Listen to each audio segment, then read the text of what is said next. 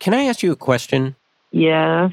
Is it healthier to take a bath or a shower Is it healthier to take a bath or a shower? from a medical perspective? I think a bath's more relaxing.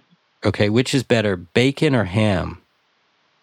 which is better for the heart? Like, which is more heart healthy? That's a toss up. Okay, we'll say bacon. Is screaming a good cardiovascular workout? Such a dummy. All right, time to take a bath while eating bacon and screaming my head off.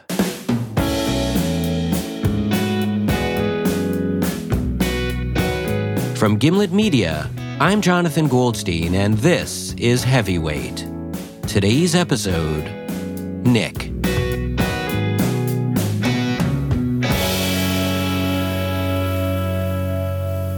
Right after the break.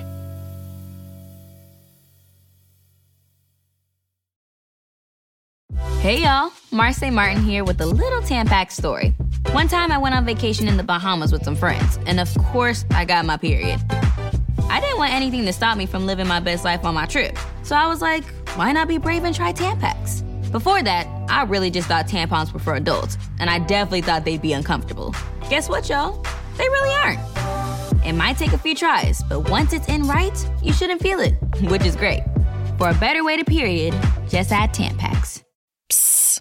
I have a secret. Uh huh. I use Secret Whole Body Deodorant because more than just my armpits stink. Oh, can I use it where my bra rubs under my.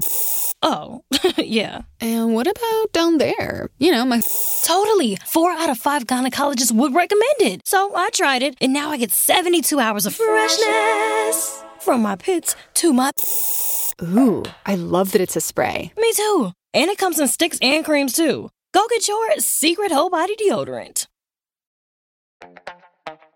This episode is brought to you by Skinny Pop Popcorn. Perfectly popped, endlessly delicious. Oh, so light and crunchy. Skinny Pop Original Popcorn is the snack you've been searching for. Made with just three simple ingredients popcorn kernels, sunflower oil, and salt. Snacking never felt or tasted so good. Perfectly popped, endlessly delicious. Give yourself permission to snack and pick up Skinny Pop Original Popcorn today. Hey, Hey, how's it going? how are you? The clock's moved forward an hour, so it's not all dark anymore. Huh. These two subdued dudes aren't on lewds. They're Canadian, and their lack of expression is an expression of their proud Canadian heritage. One of these Canadians is me, Jonathan Goldstein, and the other is Nick. Nick grew up in Ontario with his older brother Chris. They had the same dad, but different moms. Still, Chris would always say, There's no such thing as a half brother. No matter what anyone says, like we're brothers. Chris split his time between his parents' houses, so the brothers mostly saw each other on weekends. But I think because of the rarity of his presence, it was that much more special to spend time together. We'd stay up till four in the morning playing video games, listening to music. Nick says his brother introduced him to the music that would form the blueprint for his taste. Chris loved electronica and house music, but his special love was beatboxing. And Chris was an amazing beatboxer. It was like relentless. Like we'd go to McDonald's and the car ride there would be beatboxing. Sitting down in the booth would be beatboxing. It would just be like constant. I'm not taking a picture. A video? Nick sends me a grainy YouTube video from 2006. In it, a shaggy haired teenage Chris is leaning against a wall with a group of friends outside a bowling alley. He pulls the gum from his mouth and, as casually as whistling a tune, starts to beatbox. It's hard to understand how the sound of a whole drum line is coming from the mouth of one 17 year old boy. In the YouTube comments, a 12 year old Nick has written, You are my hero.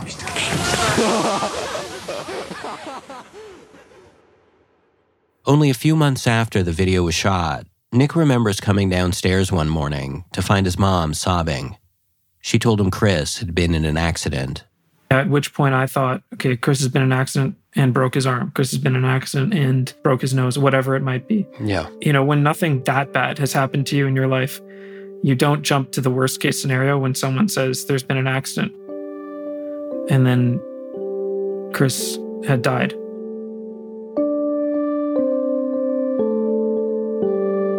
Chris had been killed in a car crash. He was 17 years old.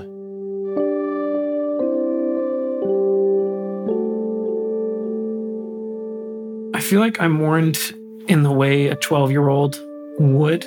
Like, I would often find myself doing things that I would think that Chris would have thought were cool to do and trying to keep those parts of him that, that I admired alive. So I got like a little bit more into beatboxing um, and, of course, listening to music, to music that he liked, like mostly Bonobo. Bonobo is a British DJ and electronica musician. He was Chris's favorite, and so became a favorite of Nick's too. And even as Nick grew older, Chris's musical influence remained.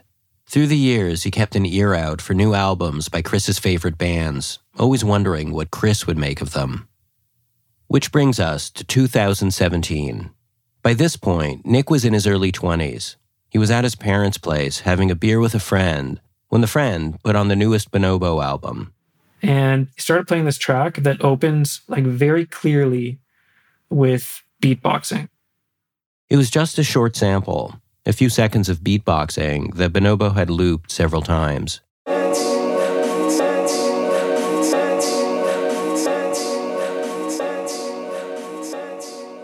And the second I heard that, I just like, I was like, that's Chris for sure.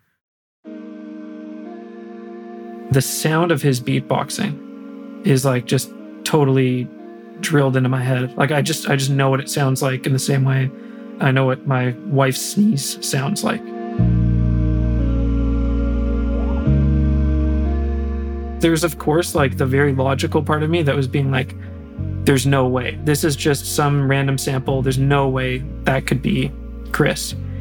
But the other 99% of me, I'm just like that's got to be him. Like that's got to be him.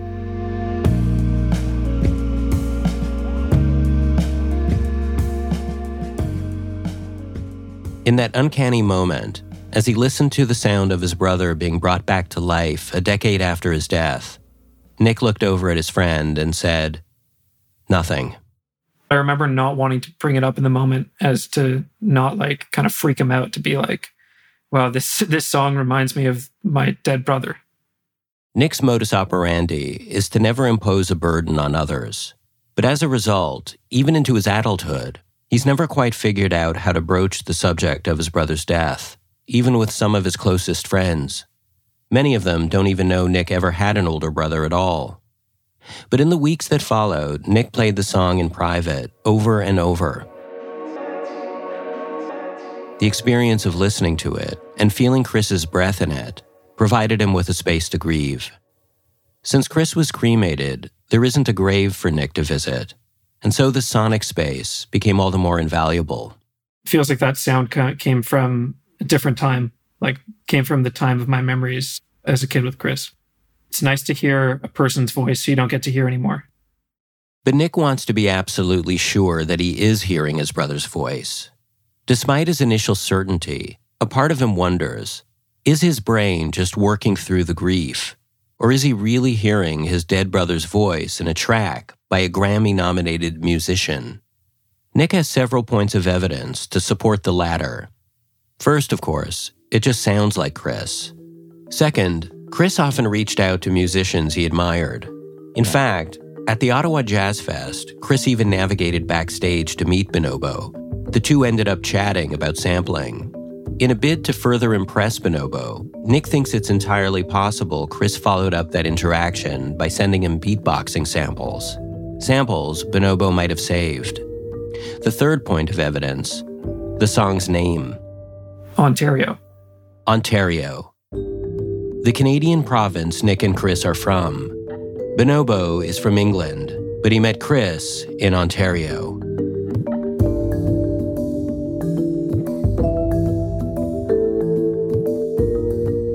Nick has tried everything to get a definitive answer. He searched online for information about bonobo samples. And about once a year, he'll reach out to Bonobo, his management, and his record label. I'll like go on an emailing spree and I'll reach out to like everyone who's ever sniffed bonobo, being like, I, I do not want to like say that my brother deserves credit for anything or like You just want to know. payment or anything like that. I just want to know. And they've never responded? They never responded. I mean, it's not like the Rolling Stones, right? I mean, you'd think that he would be a little more accessible. Yeah. I'm just looking up Bonobo just to get a sense of, but all I'm coming up with is, oh, wow, amazing pictures of uh, primates. Oh yeah, that, that would make sense. Holy cow. I'm just looking, oh, God, it's very moving. You haven't experienced true emotion until you've seen a picture of two bonobos playing with their baby. And then there's their personalities. Did you know bonobos share food with strangers? Or that they make love face to face? Or that female bonobos show a preference for unaggressive males? That is, males who are subdued, not rude. But Nick did not approach me to learn about bonobos, even though they are wonderful. Nick came to me for help.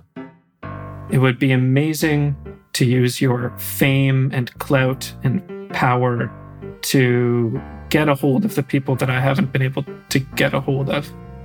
Nick has an outsized view of my fame and clout and power. But it's not like I'll be trying to get an actual bonobo on the phone, which, by the way, would be adorable. I'll only be trying to get bonobo on the phone. So, I promised to try. And Nick, in a subdued way, is thrilled. Awesome. Thank you. Thank you. And in my own subdued way, so am I. I even break out a little beatboxing amuse bouche. Did you hear that? Yeah, a little scratching.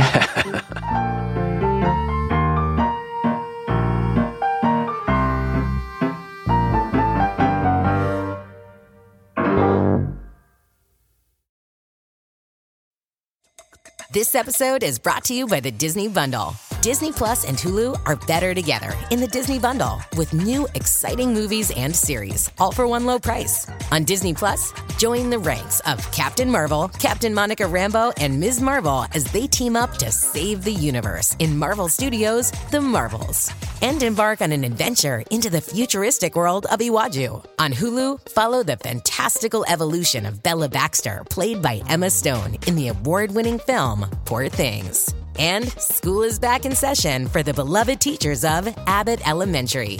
The Disney Bundle with Disney Plus and Hulu. They're better together. All of these and more streaming this month. Get the Disney Bundle with Disney Plus and Hulu. Terms apply. See DisneyBundle.com for details.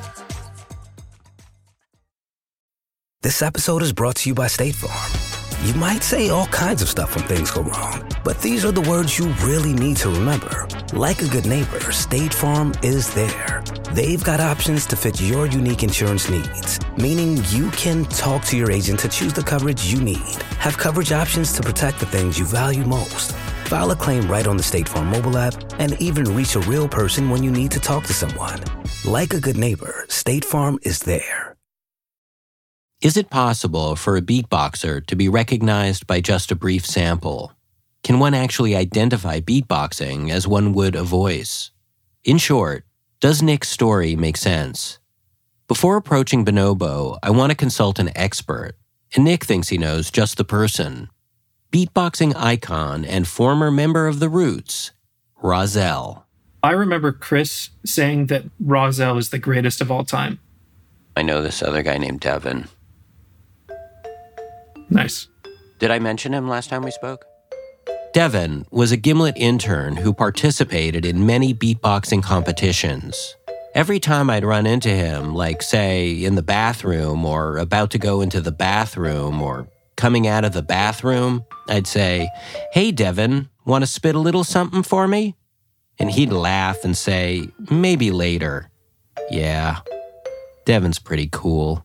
Rahzel is like beatboxing royalty.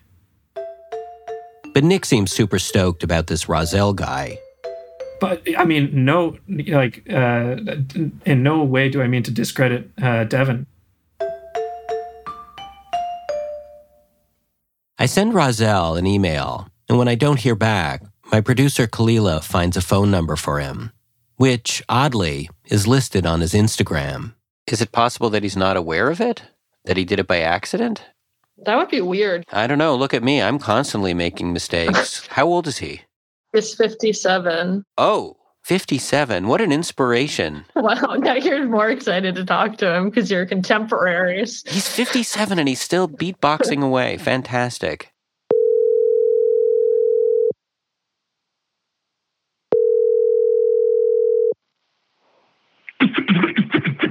Leave your name and your oh, number, awesome. and someone will return your call. So. I think we got the right number. The mailbox is full and cannot accept any Oh. messages at this time. Of Goodbye. Of course it is. Of course it is.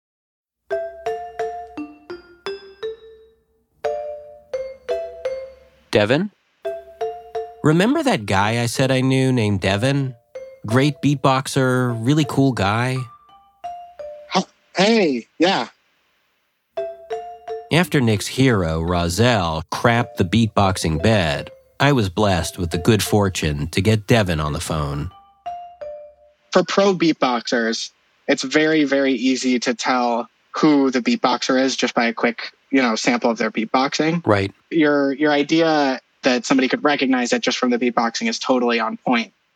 After Devin tells me that I'm totally on point, I ask if he could listen to the Bonobo sample alongside a recording of Chris to see if it's the same person. Let's take a gander. When you went, I thought you were going to launch into some beatboxing. Now, now you've given me a, a- an appetite. Play I- Ontario by Bonobo. Devin forges ahead, ignoring my hint to rustle up a tasty beatboxing bouillabaisse. Ontario by Bonobo. Next, for a point of comparison, I send him the YouTube video of Chris. And to my surprise, I've seen this video. really? I swear I've seen this. Why, how? Why would you have seen it? because YouTube is the only way people learn how to beatbox.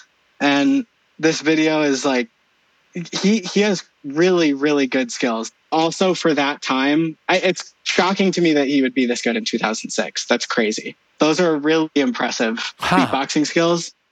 So impressive, in fact, that Devin wonders if indeed Chris is being sampled on the track, why wouldn't Bonobo use a flashier example of his talent? Why would he instead loop something that sounds so sedate? Like just very basic. That sort of would be the type of thing anyone would do as their first sound. So I just don't know why he would take some random kid sample of the most basic version of beatboxing and put it in. Stylistically, Devin isn't able to link the Bonobo sample to the YouTube video, so I send him another example of Chris's work, hoping it might help clarify.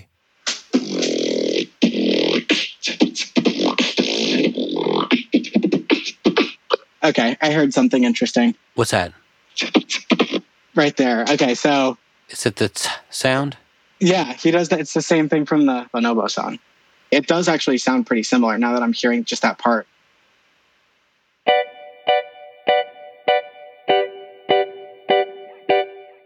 Now that Devin's confirmed the plausibility of Nick's story, reaching out to Bonobo seems like a reasonable next step. So I email his record label. Then I email his management. Then I email his record label again, and his management again. After waiting several weeks, I call in a favor from a friend with music industry connections who gets me a more direct email address. But just like Nick, I hear nothing back. Thanks for calling Red Light Management. If you know your party's extension, So I try phoning Bonobo's management company, but there's no operator, no directory. I have no way of knowing what extension to dial. Let me just try a random one, maybe. Invalid entry. Please try again. Invalid entry. Please try again. Uh, one one. Ah. Ah. Invalid entry. Oh, for God's sake. My fame, power, even my clout is getting me nowhere.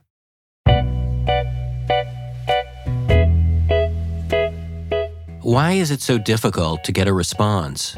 In all my correspondence, I keep explaining over and over how this isn't about money or credit, how Chris idolized Bonobo, and Nick listens to Ontario as a way to mourn him, and yet I still can't get anyone to even engage.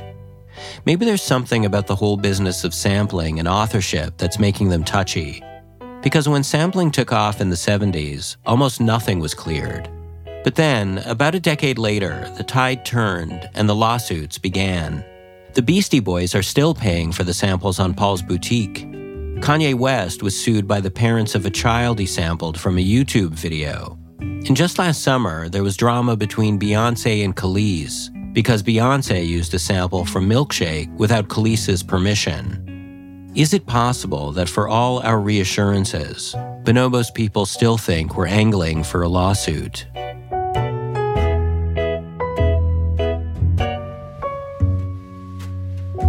And then, at long last, Bonobo's people finally get back to me.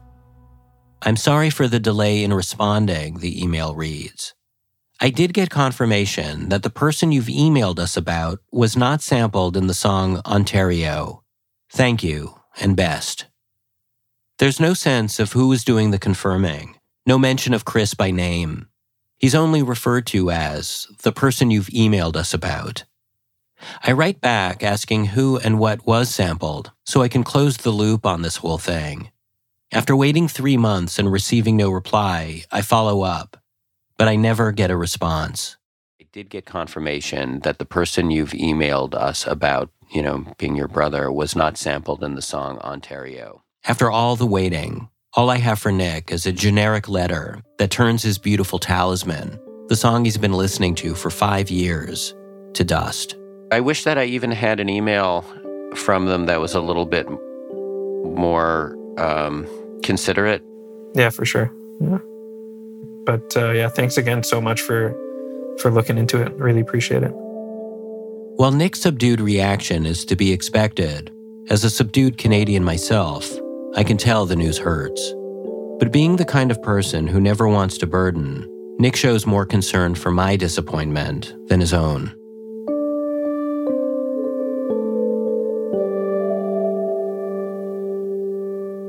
Before this whole undertaking, Ontario could exist in a gray zone.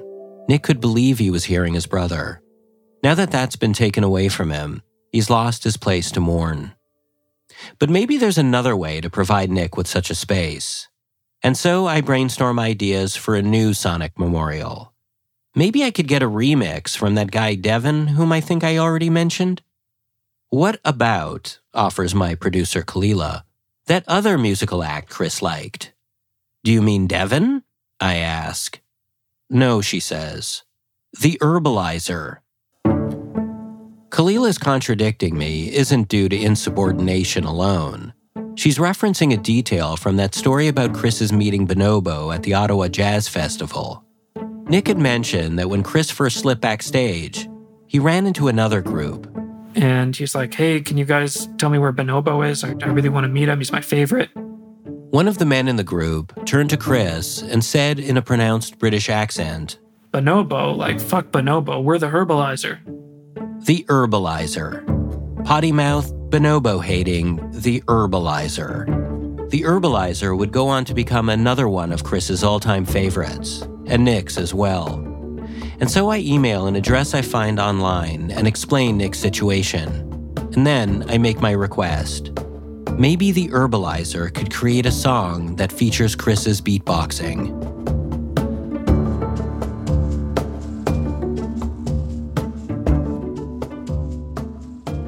Whereas I'd spent months trying to get anyone even remotely associated with Bonobo to respond, I get an email from the Herbaliser that same day. It's from the band's co creator, Jake Wherry, who explains that while the Herbaliser is now defunct, he's working on a new project with a new partner. He tells me they'd be up to hear more about the idea.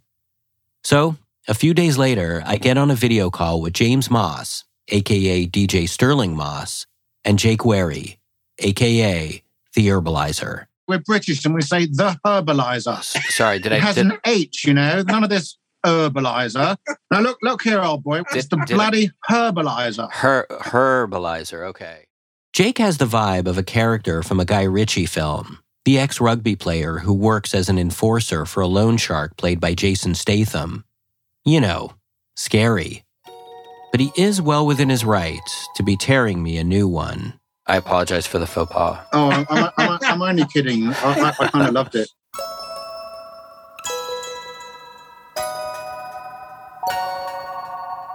Sure, I've produced radio stories, but I've never once produced a song.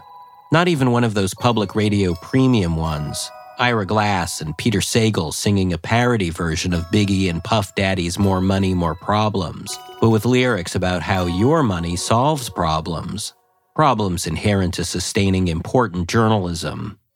So, with neither musical training nor the slightest idea what I'm doing, I start music producing, offering suggestions for the vibe I'm going for. El- elegiac might be overstating it, but like allowing some of that feeling of loss into it or. You know, I think that the the way that he beatboxes is not wistful. The story might be, but that's not the way that he performs. Yeah, I was just thinking that as well. I mean, like, Wistful uh, beatboxing. What was I thinking? James and Jake are well within their rights to be tearing me yet another new one. it should be more like a celebratory, positive, happy thing.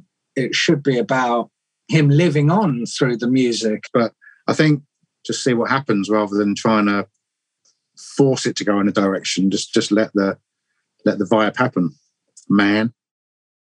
Throughout our conversation, my mind keeps turning back to one question. Why would two popular, successful musicians be so amenable to talking to a first time music producer like myself? James has performed for crowds that have numbered in the hundreds of thousands, and Jake has had songs featured in Hollywood films. Why would they entertain a request to write a whole piece of music honoring someone they don't even know? But it won't be long before the answer to my question is revealed. And in the meantime, when I tell Nick the idea, he's thrilled. Walking through a really nice suburb of London uh, on my way to see Jake. In June, Nick travels to England to see family. But knowing Jake lives in London and being such a big fan, Nick nervously asks me if Jake might want to meet up. I figure it's not a bad idea for the two of them to get to know each other. It might even help the song. So I asked Jake if he'd be open to it. And once again, Jake surprises me. Not only does he agree, but he invites Nick over to his home. It's a lovely little street. It's not where I would imagine uh, Jake of the Herbaliser to live. Nick records the visit and tells me about it later. It was a little nerve wracking walking up there. Hey, Hey, Jake. how's it going, eh? It's good, eh? Hey, man. Man, this is surreal to meet you, I have to say. Honestly. I wake up in the morning, I put my pants on just like you. Yeah, I think I was a bit intimidated, both it being someone who I kind of admire, who whose music especially, I mean, I admire, and then also just like the fact that they're British and, you know, have that, you know, different sense of humor and uh, a bit of an edge to them and stuff. Um, I was here uh, visiting my cousin. He's like a, a diehard Oasis fan. Oh, he'll get over it. Jake ushers Nick into the house and doesn't bother standing on ceremony. Almost the second Nick's inside, before he's even positioned his microphone, Jake gets right into it. So, how long is it since your brother passed? Uh, 2006, I think. So Okay, Yeah, my, my wife died in 2004. My wife died in 2004, Jake says. And this, it turns out, is the reason why Jake's been so open to Nick. He relates to him. Around the same time Nick lost Chris, Jake lost his wife Mary, also unexpectedly and also tragically. I was on a plane going to DJ in Poland, and I got a call from my neighbour saying, "Go, get to the hospital, get to the hospital." The neighbor had heard Jake's two sons, only four and five at the time, crying next door. An hour later, the kids were still crying. She heard my little one say, "Put a pillow under her head." It was then the neighbor jumped over the back fence and found Mary lying on the floor, dead. Mary had been emptying the dishwasher, hanging the utensils up on a rack, when she suddenly collapsed. It would take a few days to work out what had happened, but it seems a screw on the utensil rack had connected with a live wire under the wall. Mary was electrocuted. It was a freak accident. Losing Mary was really tough, but I had two little kids, and I just thought, as a testament to my love to her, I just thought, I'm not going to let this fucking destroy me. Yeah. I'm going to be the best dad I can. Like I was uh, essentially a stranger walking into his home, and he told me his life story within five minutes, which is admirable. You know, something that I wish, I really wish I did have more. The confidence just to be open, just to be brutally open with everyone. Well, Nick often worries that talking about his grief might be a burden to others. With Jake, knowing he's been through something similar, that burden disappeared. And so Nick was more open than he usually is. He and Jake chatted about their respective losses. There's something he said at one point that really stuck with me. That's like, you know, once you hit a certain, you know, a certain low point, you just can't get any lower than that. You know, you kind of bottom out. And and I, I related to that, despite the fact that on paper his hardship uh, seriously outweighs mine. You know, it it felt like I've been where he's been.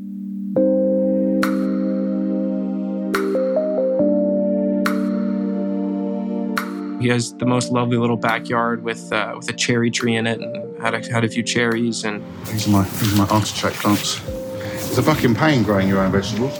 and then in the back backyard, there's this studio, which is like also equally magical. It's a big, big shed, got everything. It's got a full drum kit, insane collection of vinyl, all sorts of uh, other instruments.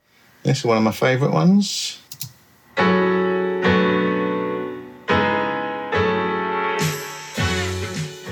In the studio, Jake plays Nick some of the things he's been working on as they continue to talk. I've had some fucking down, down, down moments, days, weeks, months, years, and mu- music has definitely really been very cathartic for me. When he was at his lowest, Jake couldn't bring himself to make any music at all. It was a drought that lasted years. But lately, he's been on a tear. He tells Nick about a night last January, just after leaving the studio. Two in the morning, I was pretty high and went to bed, and I was just playing the tracks on my phone on on repeat. I was just like, I found myself chuckling aloud to myself with this like deep belly laugh, with this profound sense of just joy that the music I was listening to sounded fantastic, and the realization that I had made it. But I just, I just couldn't believe it. So this sounds amazing, and, and I've made it. Jake's collaborator, James, stops by to also meet Nick. Nice to meet you, man. James, how's Nick. it going? Hey. And Nick tells him about that fateful meeting backstage at the Ottawa Jazz Fest. Fuck Bonobo, we're the Herbaliser. And uh, That's a fair response. yeah, exactly. Um, but fair. Yeah. Is that you? Yeah.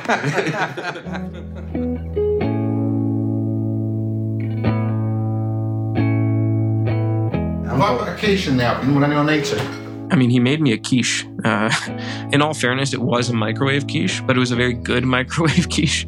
Threw together a little salad. Thank you. Yeah, uh, outside. It's lovely.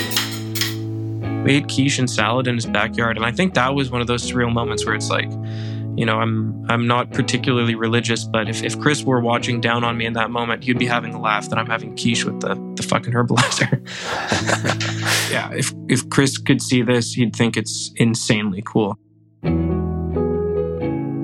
Nick is a husband a new dad, but no matter how life moves along and no matter how old he gets, he'll always continue to think of Chris as the cool older brother, his hero. And eating quiche with the fucking Herbaliser, Chris would definitely approve.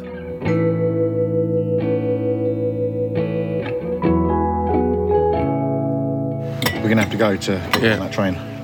At the end of all this jake offered to to drive me to my train to the airport which was so so nice of him and uh, i honestly i don't think i would have made my flight if it wasn't for that thanks again man so much for all this You're welcome. The moral of the story is is indeed fuck bonobo, we're the Herbaliser.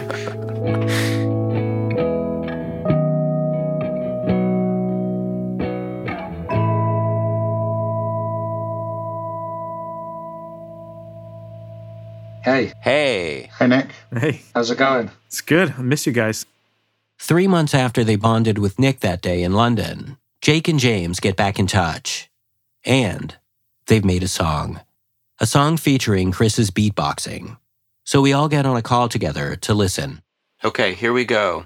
Turn it up, Nick. The track is called We Are the Paradox.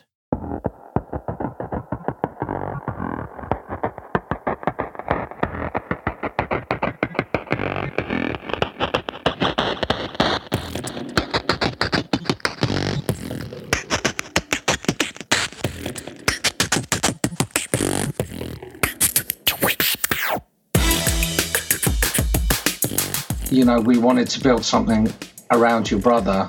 He, he's the engine. Then I, I had this really real feeling towards the end. It was like, you know, he's back. He's he's here now, and um, it's great to work with him, even though he's not here. Leaving Jake's one day, James said he had this lyric rattling around in his head. Put the beat in the box. So they added it to the song. There's a lyric that says, Cut the phone, stop the clocks, which is a reference to a W.H. Auden poem called Funeral Blues. It's an ode to a lost loved one.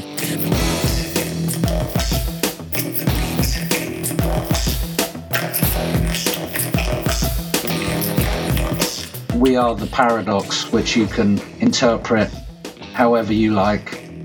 It will mean what it means to you as it means what it means to us.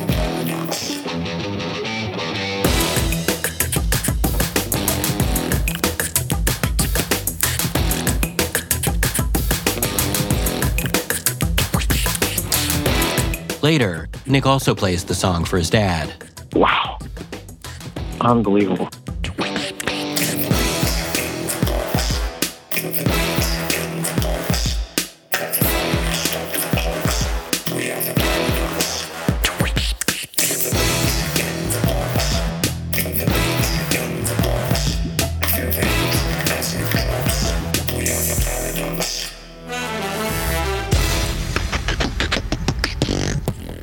End everything drops out and it's kind of like sending chris back to back to the world that he's in now. So kind of everything fades out and and then chris kind of goes to the distance as well. It's like sort of saying goodbye at the end.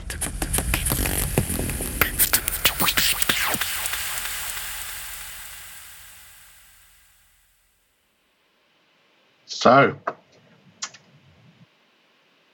Just incredible to have that much life and energy in the track was was something Chris would have been happy about. You know, I, I don't know. It, it, just feels right. It feels right, and uh, I'm glad to feel like like it's mine. We're all a mess of paradoxes, believing in things we know can't be true, missing the dead, but also unwilling to talk about them. We walk around carrying feelings too complicated and contradictory to express. When it all becomes too big, and words aren't enough to help get it all out, there's always music.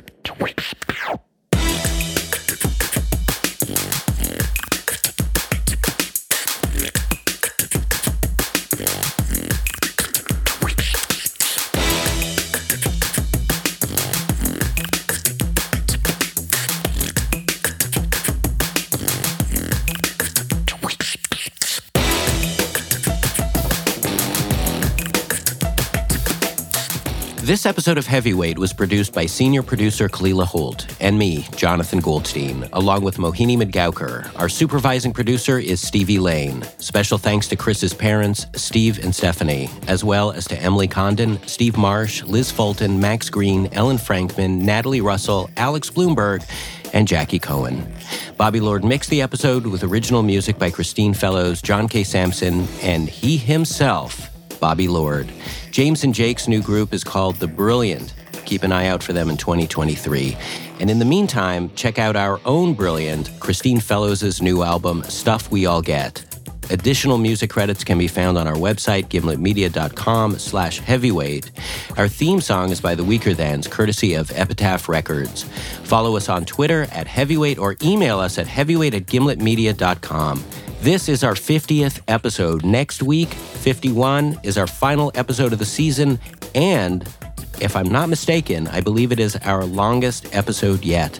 So, see you then.